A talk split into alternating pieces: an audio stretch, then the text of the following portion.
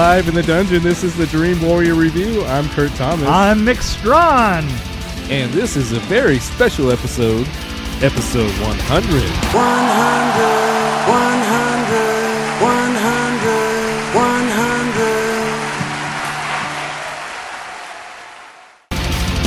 To celebrate episode 100, we are going to be reviewing A Nightmare on Elm Street 4, The Dream Master. Hey, Kurt. What's it about? It's about this little guy named Freddy, and he oh. returns once again to terrorize the dreams of the remaining Dream Warriors as well as those of the young woman who may be able to defeat him for good. Uh-huh. what did you guys think of Dream Warriors 4? Or Freddy 4? Or Nightmare on Elm Street 4? Or the fourth one? Let's call it a Nightmare on Elm Street 4 because it's not just about Freddy. There are some amazing characters in A Nightmare on Elm Street 4. So, other than Freddy's Dead, uh, my other favorite when I was like in my newer stages of being a fan was A Nightmare on Elm Street 4. Hello? I yeah. loved Alice. Yes, I loved it. I love the MTV aspect. I love the music. I love how fun it is. For me, I'm, I mean, I'm, I'm pretty sure I mentioned this before, but I'll reiterate. When I pictured Freddy and when I would draw Freddy, it would always be part four Freddy. So it always stuck out in my mind. It's just one of those really fun movies, and it's so fitting that we're talking about it during its 30th anniversary year. And I think the special effects are phenomenal. I love the teenagers. I love that there's, you know, people, or rather characters who defy stereotypes like Sheila. Not only is she, you know, this really kind of down to earth nerd who's not too nerdy, but she's also a black girl nerd. And that's so wild and it's great that she's in this movie and we have characters like Debbie who stand out and we've got we've got a little bit of the Dream Warriors which it was kind of really sad to see them go so early and I know that we'll probably talk about that but I was I love the character of Alice. I think she's incredibly pardon my language but badass. Um, her ability to absorb the little bits and pieces of her friends is so. Um, I, I so always thought that that was a very trippy uh, concept. It is, but you know what? It's kind of symbolic in a way because it's it's like the nature versus nurture thing. You know, you who you become is made up of all your friends and the, the lessons you take away from your friends, and it's kind of like that element of growing up. That's It's it's the literal the with her. literal embodiment of it. Yeah, Oh, I exactly. love that. I love that symbolism that you just correlated with that. I've never really thought about that until right now.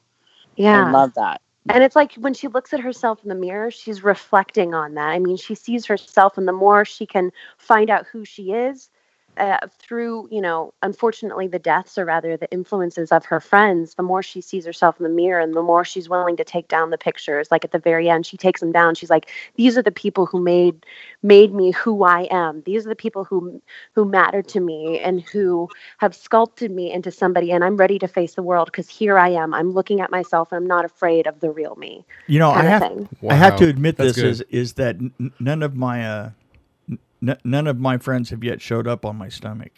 I, I'm just saying. I mean, if that's gonna if that's gonna happen, I want to know if I could get them removed. Is that possible? Is there kind of like a, a thing for that? You just have to look at yourself in the mirror, Mick, and then they'll just burst through you and rip your head open. And, you know, Can you see yourself in the mirror? Wait, Mick? i- i- is is is that one of those procedures that you get? well, As long uh, as Freddy's your doctor and it's Yes. not Dr. Seuss. yes, and and, and those scalpel blades. Oh my God. It's funny. It, it, it, in writing this book, I was talking to Andres about him, and I also talked to Rick Barker and Robert about this messing around in the waterbed scene when the blades, when Robert is wearing these blades. That Robert and Rick both, when they were doing the stunts with Andres in there, Andres said that you know it was it was not very comfortable making knowing that he was in the water with with a set of razor blades that were made to be cut, cutting that waterbed that they they tried to think of every way they could to get around it and they eventually just wound up with just cutting the waterbed with the blades which was Nice. um, yeah well you Well, know, that's that's that's probably one of my favorite scenes. yeah so all of you know when robert's jumping up and down and and, and bringing his claw down and stuff. He's got those razor blades on. Woo, boy. Yeah. I saw a behind the scenes feature about that scene, and I re- I just remember I don't think I've ever seen like Robert like yell or say anything on set, but that behind the scenes of that where he's you know part of my friend, she's like, I'm only doing this one more take. We got to have the f- shot at some point. he's like, let's get this done. I was like, holy crap! Like, cause he's like covered in water and like you know, just you could tell he just was like, let's get this done. How many times did you guys film that? I have to point this out. The greatest thing in there in that film is not Robert yelling or anything like that, it, because it's expected. Everybody's been pushed to the limit right there. But there's a woman that is the first AD, very short hair, very short person. Uh, her name is Mary Ellen Woods. And she's the one that has the ping pong face in the middle of that scene in the I mean in the making of. Mm-hmm. And she's the one that's just looking from face to face to face to face like she's watching a tennis match with the calmest look. Yeah.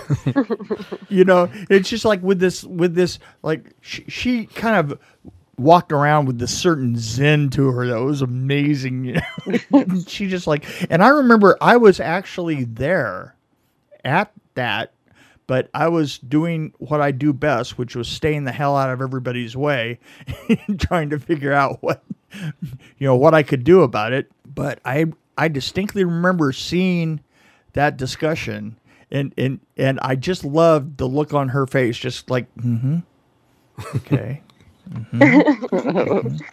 and uh, she, I mean, you know, considering that everybody that was uh, all the stresses that were involved in that film, and and and it was amazing because everybody was going just in one direction. We were working it, you know, Right. and uh, everybody was on a creative wave that was on that film. That person, Mary Ellen Woods, is part of the reason that everybody could just keep going forward, going forward, and she she kept us all together. Well, you have to have somebody like that among chaos. Oh, yeah, right? yeah. Because otherwise, then everybody's just panicking.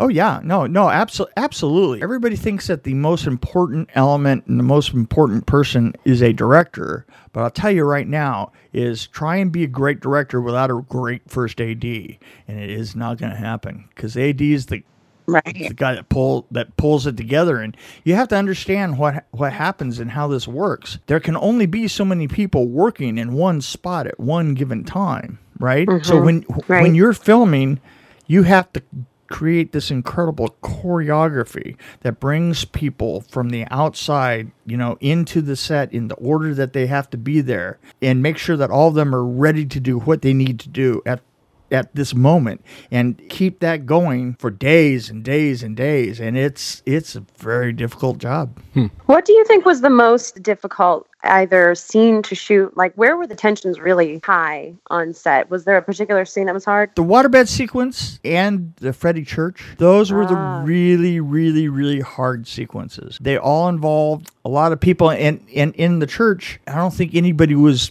prepared for it because it had been written very late. Mm-hmm. people didn't really think that the church was going to work because of the set because of because you have to understand something and it's something that I point out in the book and I don't think anybody ever brought this up. That was not a set. It wasn't in the classic definition of what you think a set is. It didn't have any walls. It was a bunch of pieces that were floating out in the middle of nowhere mm-hmm. there was kind of window frames that kind of looked like windows and there was these two huge doors that were in a flat, and all you could see were the stones on the edge. And then we just wrapped Duvetyne around the whole room. Wow. And people always talk, well, wait a minute, eh, you you had an entire altar boy area with, with with an organ behind it and everything. I said, really? Do you really think that's what you're looking at? Because do you know what you're? Don't ruin the power of film for You people, don't- Mick. Like, let them believe. Let them let them think. I'm one of those people. Like that's one of my favorite scenes in the entire movie. Well, well Don't- then, don't- hey, don't hey, then for you know what? I fooled you. You fooled me. You totally did. I have to say that, like, I, and I don't know if you guys would agree, but like in the whole franchise, there are very like iconic things that stick out. And obviously, number one is the Nightmare on Elm Street house. So, like, the house itself, 1428 Genesee, like, is so iconic to a Nightmare on Elm Street. But I also feel like that church is like the second most iconic thing. Like, because I think that, you know, after Nancy, there really wasn't like a strong, true, like final girl until there was Alice. And so Alice, I feel like that's where her showdown was, as to where Nancy's showdown was at Right. the house. And so even when it picks back up in like part five, like it's the symbolism behind it is so amazing. But just the set itself, like the whole thing is just so beautiful. You know, the the stained glass windows, the the little Big kids door. standing up in the church choir, like the decor, the Mhm. horrible wig on Lisa Wilcox's stunt double, like just every like just everything. But it's so iconic. Like I just remember um, when I first saw Nightmare Four. You know, Nightmare Four is like right up there with Dream Warriors for me. It, it's I feel like the two of them go hand in hand really well together. I feel like you can watch. I do them too. I- I- seamlessly I have- start that. I go mm-hmm. well together, yes, but I I like three so much more. Really? Yeah, Really? See, see, Why is that? I enjoy watching three just as a movie overall. Just I find it more enjoyable. This just feels like four feels like they just took a bunch of things that have happened and just smashed them all together. Doesn't really flow as smoothly as three does. really? Because I, I thought I thought floor flowed really. There's some easy- really I like the really scene where they easily. repeat itself. I love that part where the, Right. So do you do you think that you feel that way because you know a lot of the behind the scenes stuff? Like a lot of times when you know everything that happened on set or know a lot about the movie, it kind of changes your opinion of a film. Do you think had you not known that like they were filming things on the spot, changing the script daily, Maybe, that like yeah. they didn't even really have a script or a storyline, do you think that you wouldn't feel that way? I, I guess there's a possibility that that's part of it, but I, I guess on the surface I didn't think about that. But you, I thank you for pointing that out. Now I have to rethink it. You know, God, I know. Well, I mean that's why we're here. I've said I, I I've said this a million times, and I've said at the beginning that I saw the two of them. I thought I've always thought that Nightmare on Elm Street three is a better film. I don't think that there's a doubt about that.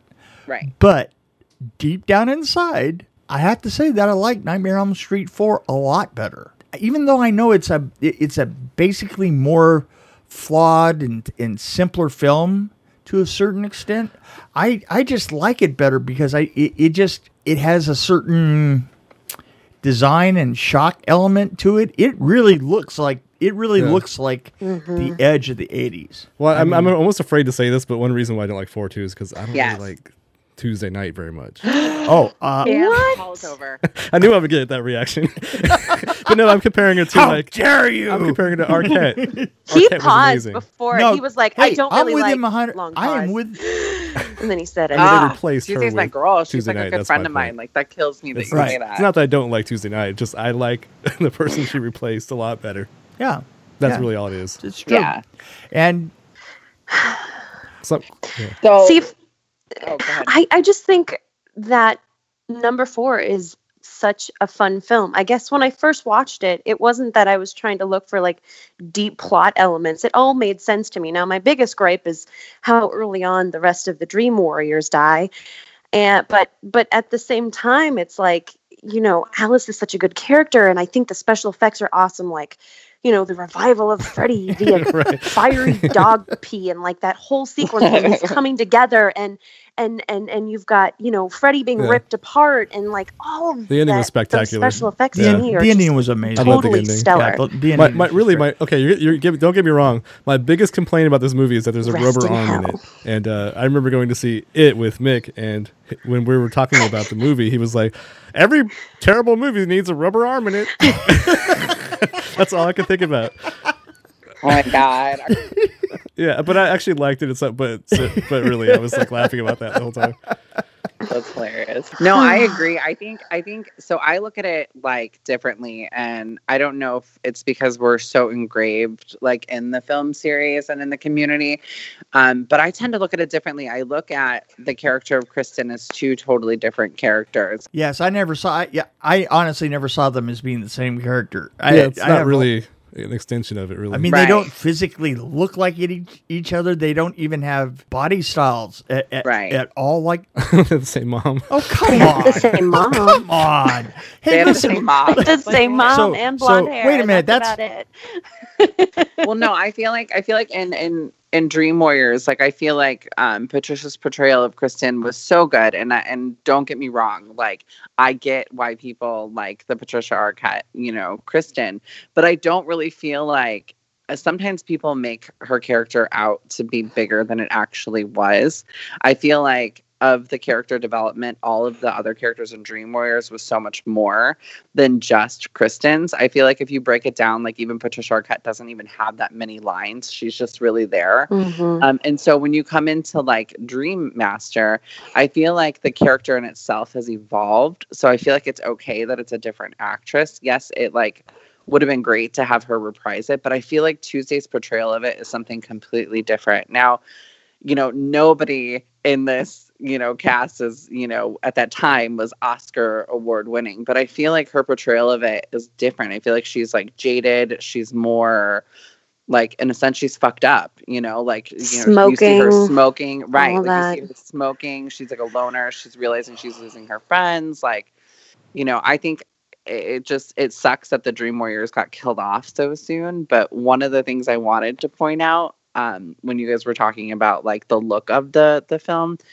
that opening scene where it's the back to back house when she runs in and then runs out of the house and it's the the mirrored house from it was Mhm. so bone chilling as a kid. I was like, oh my god, because everyone has that dream. You know, you have that dream where you go to dial the phone, you can't dial the numbers, or you run into something and, and it's, you know, the same thing that you just came out of. It was brilliant. Nightmare on Elm Street 4 had better dream sequences. It it had dream sequ- sequences that were honestly like They dreams. I mean, there was there was a, m- a misplacement, a disjointedness, and let's face it, the sets looked an awful lot like you were in a dream.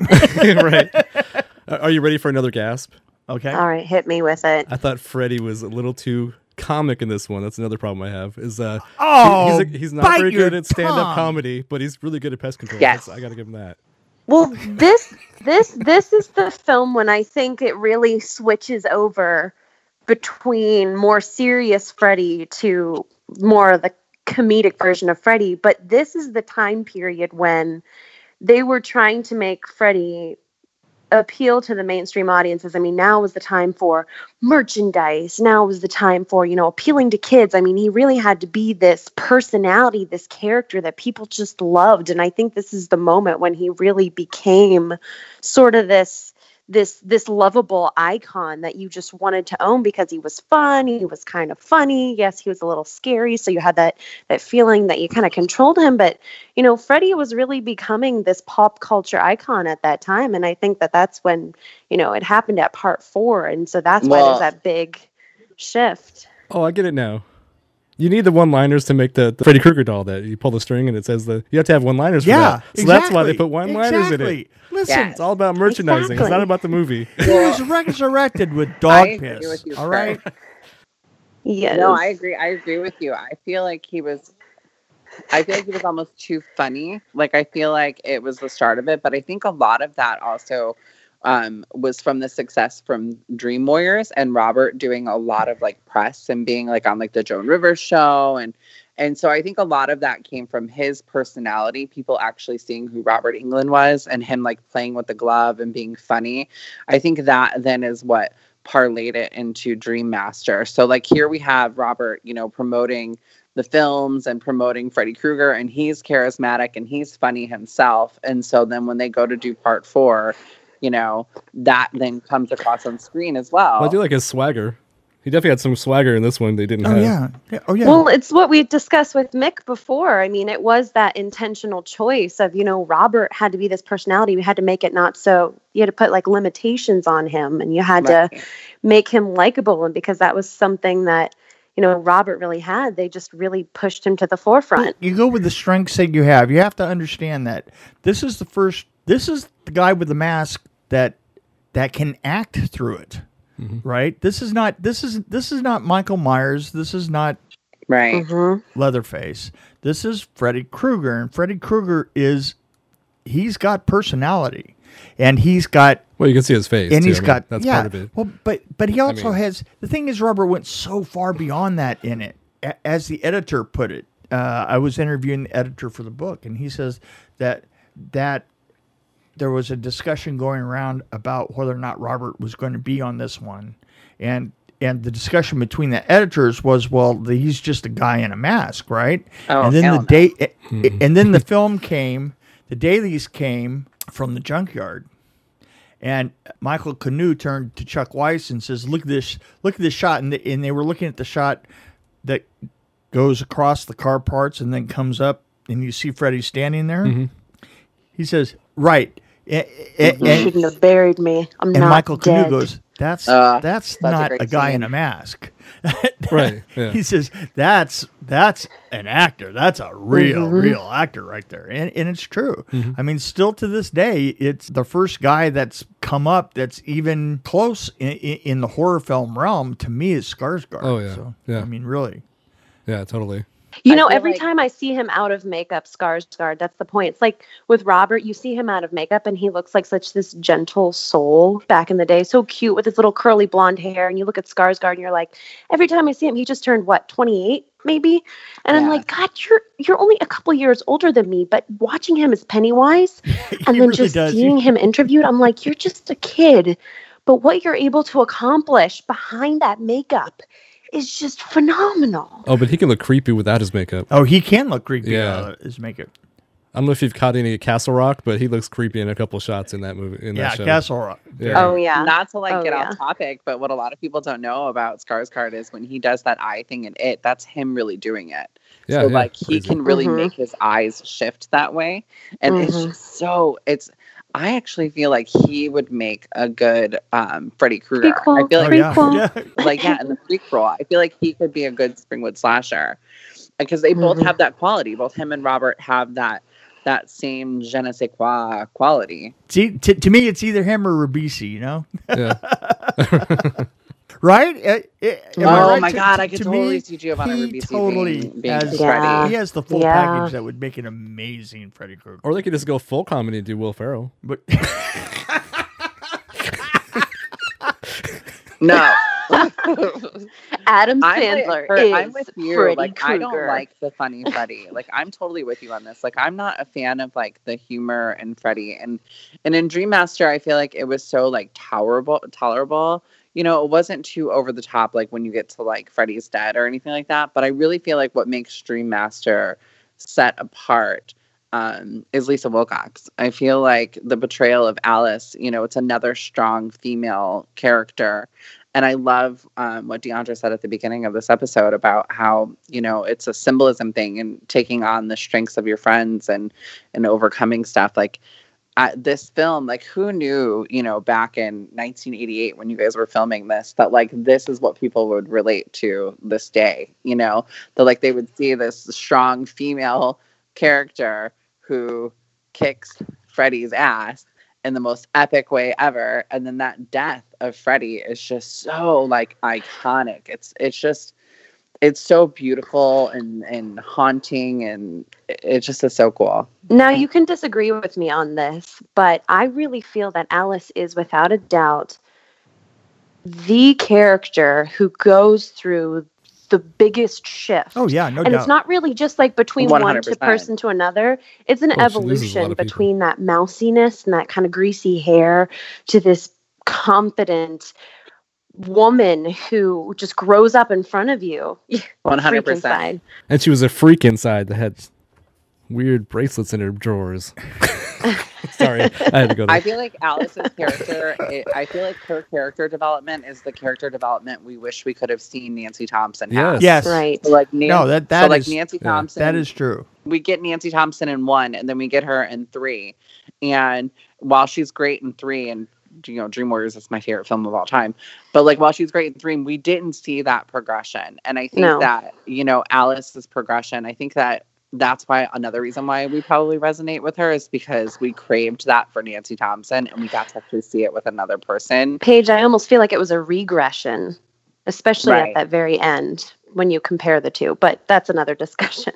But no, definitely. I agree with you. You know, and I feel like that's another reason why she's just such a, a strong character. Well, you she's a great actress. Oh, she's amazing. Oh yeah. Can I throw one out? Can I can I can I tell you who my favorite actor in it was? Who? Andras Jones. Oh. On I a was gonna say new- Joey. Oh, I Quigley. knew yes. it. Oh my we, gosh. We have a we have a a, a, a love Bit of a crush. just a smidge I of a crush. be- He's so sweet. He's our little person, meatball. and and his. We talked about we on our radio show. We talked about like his death, and we just said like how his character was like one of our favorite characters in the whole like franchise. it, it- it's really funny because his, his character when i interviewed him and, and i was talking about columbo i said I said, "Your character It's you, you, is Columbo," and he goes, "Geez, how did you even catch that?" I can see go, that, yeah. no, I said totally. To, to me, you're you're channeling Falk, you know, uh, all the way through it. And he had a couple of other people that he that he said he was, you know, using them. Definitely, to me, he was when you first see him, and he's he jumps down and he comes up into that stoop. You know, that sort of like Mm-hmm. that way that he would just slack his body down and then look at you with side eye. Yeah. Him and his side eye, you know, I, it was totally Falk to me, and I, I really, and, and I might say this is, you know, all that stuff that he was saying in the classroom and stuff when he started to talk, that was all his his own dialogue. He wrote all that, Yeah. you know. Yeah, he told us that. I feel like his Mhm. character was probably the most relatable character in the entire film. Like everybody knows a Rick Johnson, you know, like he was that brother, that best friend, that boyfriend. He just was like so relatable and a very real character. And I almost wonder if that is because um, Andras had said that he put so much of himself into that Mhm. role. Oh yeah. And so it, it just comes off screen like very like genuine. Have you talked to all these people? I mean, literally, I have now talked Yeah. to all these people Yeah. for for for hours on end. This is what I've come down to. The characters that they played on the screen, that's who they are. I was just Yeah. gonna say that. Same with same with Toy Newkirk. I Oh, mean, absolutely. Her whole whole idea when when speaking to her, her mind over matter literally is pretty much her That's motto. really- I mean, she put her mind to so much and she overcame anything that might have been in the physical world just because she had that determination. And she she was so fantastic to talk to and so Oh, yeah, yeah. inspirational because she had that mindset like she is Sheila. one of my favorite interview for sure. I mean, I, you you get done with her and you're 100% sure that you're friends for life. And Brooke Theiss. Yeah. And Danny Hassel. Danny Danny, Hassel, Hassel, is yeah. exactly the same character. I mean, he talks the same way. he's just Yeah. he's just a party dude. Yeah. hot shit Hassel. Hot shit hassle. Hot That's absolutely right. And I think that that I mean we've talked about it and everybody can say it a million times over and over again, but that is what makes Elm Street so special is because these characters are real. I mean, you you give a shit about these characters because they're real people in the way that these films are made and that's another one of the reasons why I love part 4 so much is because I think it's another one of those films like Dream Warriors where you just have this really great group of teenagers and actors who who get along who are likable who are very real because they have those characters who are similar to them. And and I, I love the dynamic of all of them and they're so unique. They're not really stereotypical like i said and there's even debbie. I mean she's she's so unique in her own way. I mean she's there with her dynasty and and she doesn't like bugs but but yet there's something so unique about this tough chick. This tou- she's like a tough chick who's kind of a little bit soft Right. in her own way and i just i love it rick i he to me is and, and slap me if you disagree but I, I look at some of the Elm Street films and I feel like a lot of the girls really take care of a lot of the guys Oh, in the totally. films. Like Don Thompson, he really wasn't a great guy. Glenn, he was kind of a dick, to be honest. I mean, all, all along the, the way there are all these guys who just don't don't map up to the strength of the girls. But but Rick really tried to take care of everyone around Right, him. I mean, he really gave a damn about them, and he stands out because of that. Just- he still does. I love the cast. that's- Don't yeah, forget Jake. You yeah. guys are forgetting about Jake. Jake the dog. Yeah. Oh, Jake the dog. I thought that was Oh my god, performance. that's hilarious. Jason. What happened? Jason. Was that intentional? That naming him Jason was that intentional, yes, Nick? absolutely. Are you kidding? knew Come it. on. Yeah. Of course it was. Well, because at that at that time wasn't like there a lot of talk of like Freddy versus Jason. Oh, yeah, yeah, just, like, yeah. Unfortunately, couldn't Mhm. happen. yeah. Um, we had to get him back from space first. right. The first time I saw Jason in that movie, I was like, Jason, definitely named after Jason Voorhees. He's got spots on his face like the spots in Jason's hockey mask. I mean, I was really reaching here. Yeah. But that was one of the first things I thought of Did of. anybody recognize uh, Jake from um, The Hidden? He was, yeah, he was in the Oh. Yeah. hidden. Yeah, he was the dog of the same guy who was in part four and said, "Yo, baby, a sucking on the wrong." That's nozzle." right. That's right. Yeah, Whoa. yeah. Connection made in my She head. she uh, uh, he, he became uh, the creature that was inside of uh, uh, the stoned out hooker. Supposedly. Oh my god. I admittedly have never seen the Oh, hidden. it's a good so I'm one. gonna have Oh to my gosh, now. really? Oh, it is so much fun. Oh, The Hidden's a I'm just now film. catching up. I'm just catching up on a lot of like old school. Baby horror. Kyle MacLachlan. Yeah, yeah. and Michael Oh. Nouri. It, it, those, two guys, those guys were terrible. they were just Kyle MacLachlan to me will always be from Sex in the City. Like I, some people know him from Twin Peaks. I know him from Sex in the City. I know every time I see him in Twin Peaks because I've watched Oh, all of Twin, Twin Peaks. Peaks. I love Twin Peaks. But every time I saw him, I was like, Trey just can't get it up. He just can't get it up. uh, But no, I the dog Jason, like that was perfect. Like that that opening scene where like Kincaid is in the back of the, the car, like it just another another scene that is just so chilling. Like when, you know, Freddy like evolves and then he stands there and that shadow is there and the music is playing, the like nursery Oh, yeah. rhyme. It's like it's just Mhm. so it's just so perfect. I feel like that's why Dream Warriors and Dream Master go so well together because Dream War- Dream Warriors in itself, out of all of the films, I feel like is the best cinematic film. Like it looks the best, it's scored the best.